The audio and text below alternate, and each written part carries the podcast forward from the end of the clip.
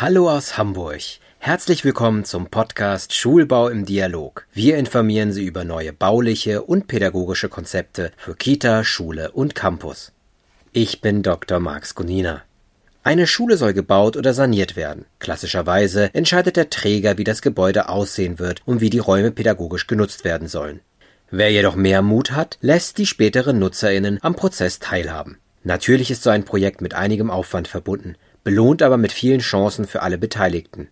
Wie Partizipation funktioniert, wie sie umgesetzt werden kann und was bei der Moderation bedacht werden muss, ist Thema des aktuellen Podcasts Schulbau im Dialog. Auf dem Schulbausalon in Berlin im September 2020 sprach ich über Beteiligungsprozesse mit Martina Schulz-Brüssel und Andreas Krenz. Martina Schulz-Brüssel ist Leiterin der pädagogischen Projektgruppe für die Gemeinschaftsschule Adlershof und stellvertretende Schulleiterin der Merian-Schule in Köpenick. Andreas Krenz ist Schulleiter des Schadow-Gymnasiums in Steglitz-Zehlendorf. Die Schulen befinden sich alle in Berlin. Chancen insofern, dass tatsächlich wir als Pädagogen von Anfang an die Möglichkeit hatten, mitzusprechen und auch im Nachgang dann im Architekturwettbewerb das immer wieder lobend erwähnt worden ist, dass man tatsächlich mit den Schulnutzern gemeinsam in die Partizipation gegangen ist, die dann auch ein Bestandteil des Architekturwettbewerbs einfach ist, also dass auch in die Ausschreibung schon Aspekte der Pädagogik mit eingeflossen sind. Von daher für mich persönlich gerade nur Chancen, keine Risiken. Sagt Schulz Brüssel. Sie ist von dem Nutzen des Partizipationsprozesses überzeugt. Sie nahm an einem Beteiligungsprojekt für den Neubau der Gemeinschaftsschule Adlershof in Berlin teil. An der Schule, die jetzt neu gebaut wird, hat die Partizipation so funktioniert, dass es zwei Workshops dazu gegeben hat. Bei dem waren jeweils unterschiedliche Professionen beteiligt, also Architekten, Landschaftsbau, verschiedene Senatsverwaltungen, Verkehrsgeschichten und auch die Pädagogen. Und da ging es gemeinsam darum zu schauen, wie soll die Schule aussehen, welche Lage stellen wir uns vor, aber natürlich ging es auch um die Pädagogik. Erklärt die stellvertretende Schulleiterin. Der Ablauf der Workshops war klar strukturiert. Also es gab Moderation von einem Architekturbüro, die hatten sich einen speziellen Plan, sag ich mal, zurechtgelegt. Und verschiedene Aspekte wurden an beiden Tagen entsprechend bearbeitet. Und da wurden tatsächlich verschiedene Methoden gewählt, also von frontal bis hin zu Gruppenarbeiten und dann Präsentation der Ergebnisse der unterschiedlichen Gruppen. Und letzten Endes hat dann das federführende Architekturbüro einen Abschlussbericht zur Partizipation erstellt. Und ich gehe davon aus, dass dieser Bericht dann Bestandteil der Ausschreibung war. Sagt Schulz Brüssel. Ganz ähnlich verlief es bei der Partizipation zur Sanierung des Schadow-Gymnasiums in Berlin-Steglitz-Zehlendorf. Es gab erstmal ein Interview, ja, also die beauftragten Architekten sind gekommen und haben die verschiedenen beteiligten Eltern, Schülerinnen, Schüler, Lehrkräfte, Schulleitung, Hausmeister, Sekretärinnen auch interviewt, um einen Eindruck zu bekommen von der Schule, um ein Gefühl für die Schule zu bekommen, auch um aber auch gleich offene Fragen zu notieren und mitzunehmen in die nächsten Schritte. Und dann gab es zwei Workshops im Abstand von fünf, sechs Wochen ungefähr, in denen dann unterschiedliche Themen bearbeitet wurden und am Ende gab es dann eine Präsentation. Ich hatte das Glück, dass es mir zuerst präsentiert wurde und dann wurde es aber der Schulöffentlichkeit und auch dem Schulträger präsentiert. Erklärt Krenz. Das Besondere der Schule ist, dass wir so weit gewachsen sind in den letzten zehn Jahren, dass wir ein weiteres Schulgebäude dazu bekommen haben, eine ehemalige Realschule. Und nun zwei Schulstandorte irgendwie vereint werden müssen, also mit doppelter Ausstattung, zwei Standorte für Musik, zwei Standorte für Kunst und so weiter. Und wir auch keine Mitte hatten dadurch. Also auf dem Campus ein schönes Gelände, aber wir haben nicht so das Zentrum, auch was psychologisch ja ganz wichtig ist für eine Schule.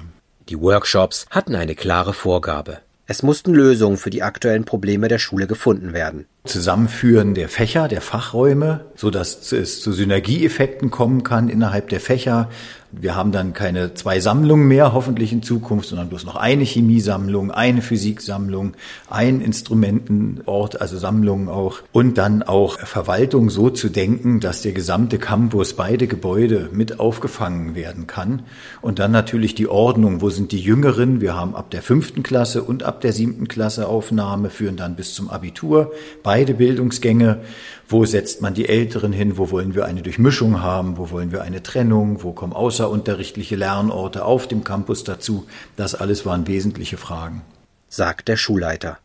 Die beiden Partizipationsprojekte gingen verschieden an das Thema heran. Beim Neubau ging es vor allem um die Umwidmung der Räume. Schulz-Brüssel. Es gibt ein Musterraumprogramm in Berlin für die Gemeinschaftsschule. Die hat uns da erstmal sehr in die Hände gespielt, weil wir tatsächlich nach der Berliner Schulbauoffensive 2, wie ich das gelernt habe, gebaut werden, also schon in Form dieser Compartments. Und dann errechnet sich tatsächlich nach den zu erwartenden Schülerzahlen die Anzahl der Räume und so weiter. Und es gibt Vorschläge, wie die Räume zu nutzen sind.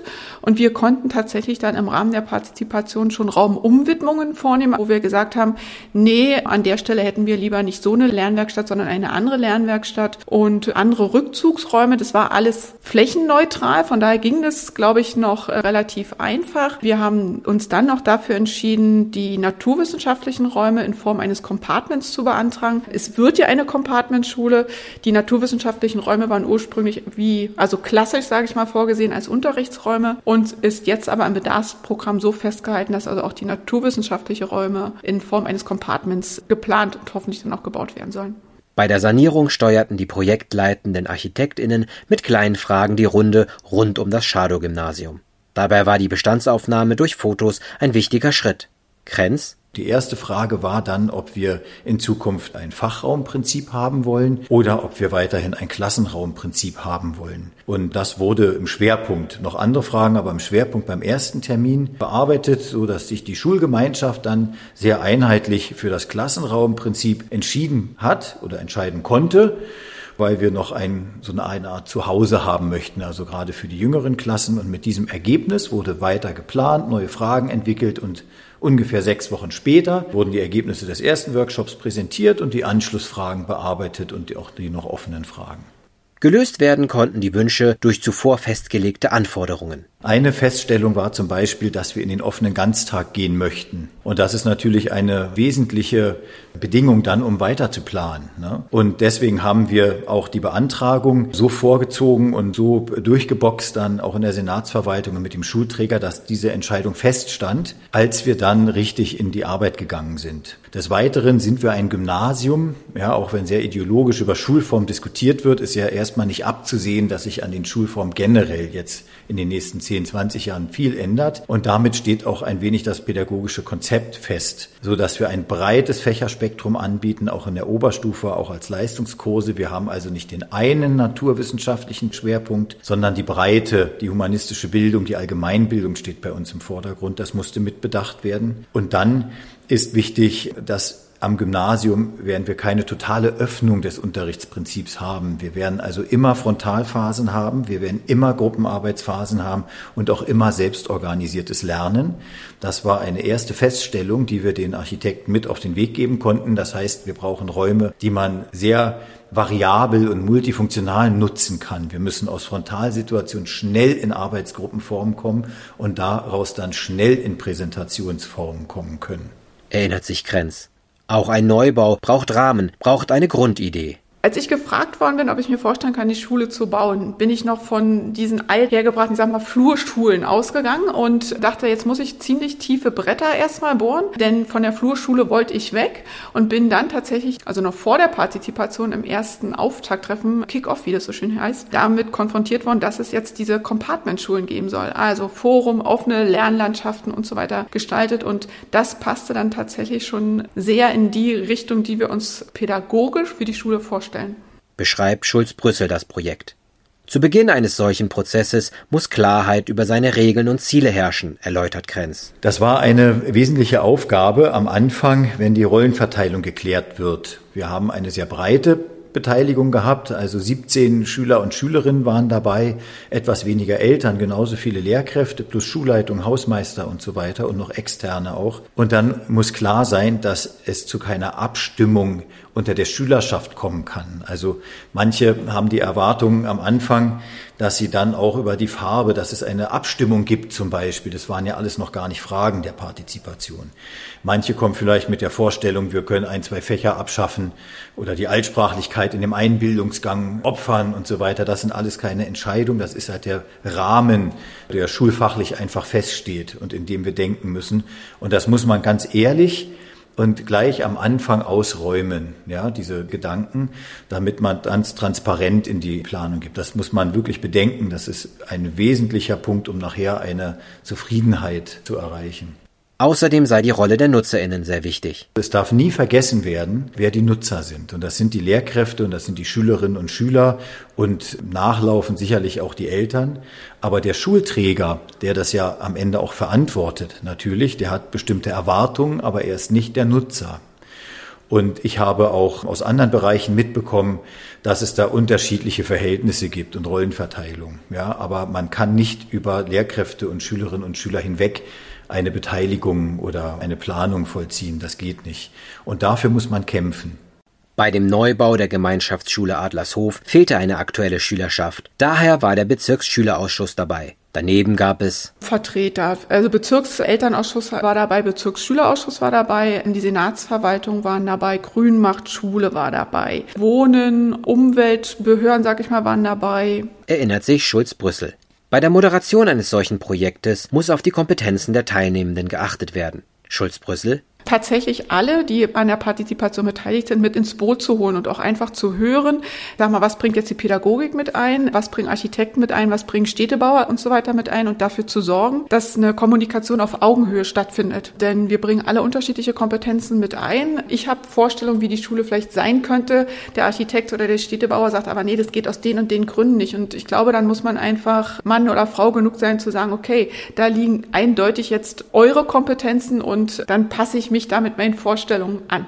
Die Teilnehmenden müssen erkennen, dass sie die Chance erhalten, gehört zu werden. Die übergeordnete Chance ist, dass sich eine Schulgemeinschaft tatsächlich gehört fühlt, was ja in der Vergangenheit in baulichen Fragen nicht unbedingt so gegeben ist oder gegeben war. Und wenn man das begreift, dann fangen die Leute an, auch wieder äh, sich zu öffnen und zu gucken und Schulentwicklung zu betreiben, ja, was ja jetzt immer nur in diesem baulichen Rahmen, also der bauliche Zustand hat das bei uns sehr gebremst, die Schulentwicklung. Und so langsam kommt das in den Köpfen an und das ist die Riesenchance, dass äh, Lehrkräfte eben nicht nur Meisterschaft darin beweisen, zu improvisieren und mit dem Gegebenen kreativ umzugehen, sondern dass sie wieder einen Zeitraum und einen Gedankenschritt weiter denken. Ja, was können wir pädagogisch tatsächlich ändern, ja, und das mitentwickeln können. Ergänzt Krenz.